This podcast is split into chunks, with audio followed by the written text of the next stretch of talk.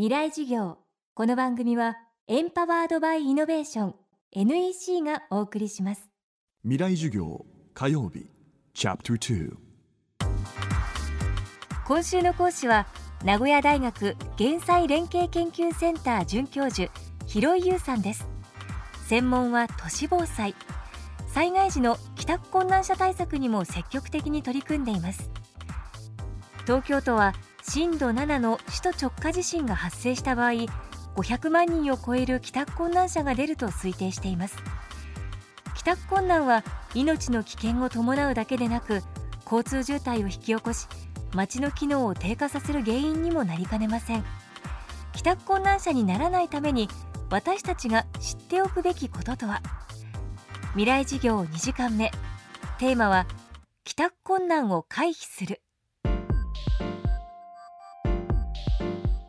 気象災害の時はですねもちろんその台風などの発生はある程度予測ができますから自主的に早期帰宅すると。それから朝の場合はですね出勤を遅らせると。いったような、えー、まあ、対策というか対応をすることができます。当然気象情報も事前に入手することができます。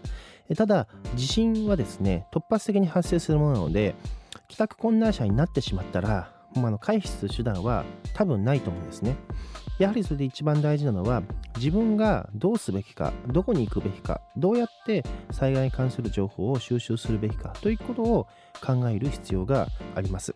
でこれはその人の、えー、いる状況によって違うと思うんですね。例えば観光客の人であったりとか要するに地理感がない場所にいる場合ですね。それから、えーと、学校にいる場合学生さんの場合それからですね企業にいる場合と。あるいはそのもしかしたら企業、別の企業ですね。要するにそのお客さんとして行ったりとか、得意先に行ったりする場合も当然考えられます。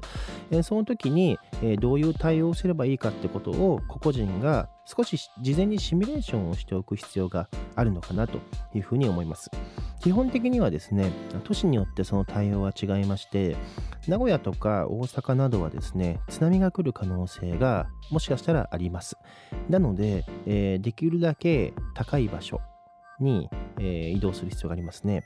一方で、東京などは一番怖いのは炎症火災です。なので、オープンスペースですね、えー、避難場所、広域避難場所のようなオープンスペースや、ある程度燃えない空間、それから、えー、まあ、例えば外壁の落下などですね、物が落ちてこない場所などにとど、えー、まる必要があるのではないかと思います。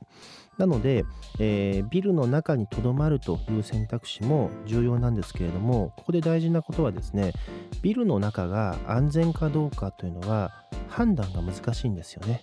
あの震度5強の時の東京でしたらあのまあ大丈夫だろうという判断はつきますけれどもやはりこの今回の仙台の事例も考えますともうビルの中ぐちゃぐちゃでもうしょっちゅう余震が来ててあるいはその高層ビルとかもぐらぐらぐらぐら揺れているという中でこのビルが安全かどうかっていうのは誰にも分かりません。ですから、まずは安全な場所、ビルにとどまるというふうに言われてますけれども、帰宅困難者対策としてはですね、まずは安全な場所に行くと。それは広域な場所だったりとか、オープンスペースだったりします。で、ある程度落ち着いたら、ビルの中などに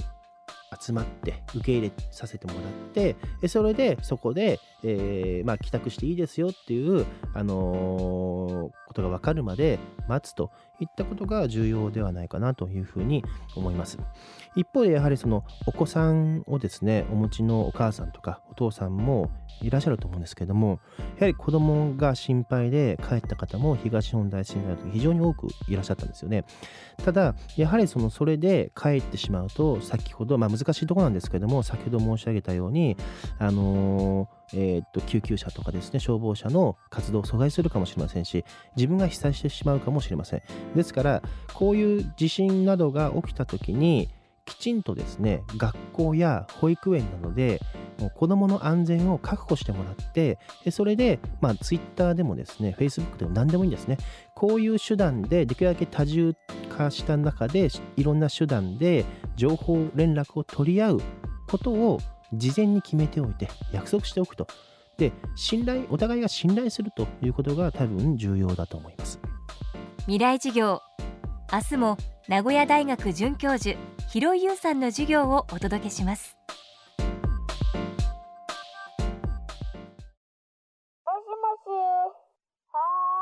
一本の糸でつながる糸電話。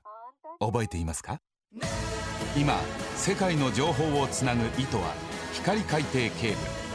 ブル。NEC は地球5周分20万キロの実績で世界とあなたをつないでいます。NEC 未来事業。この番組はエンパワードバイイノベーション。NEC がお送りしました。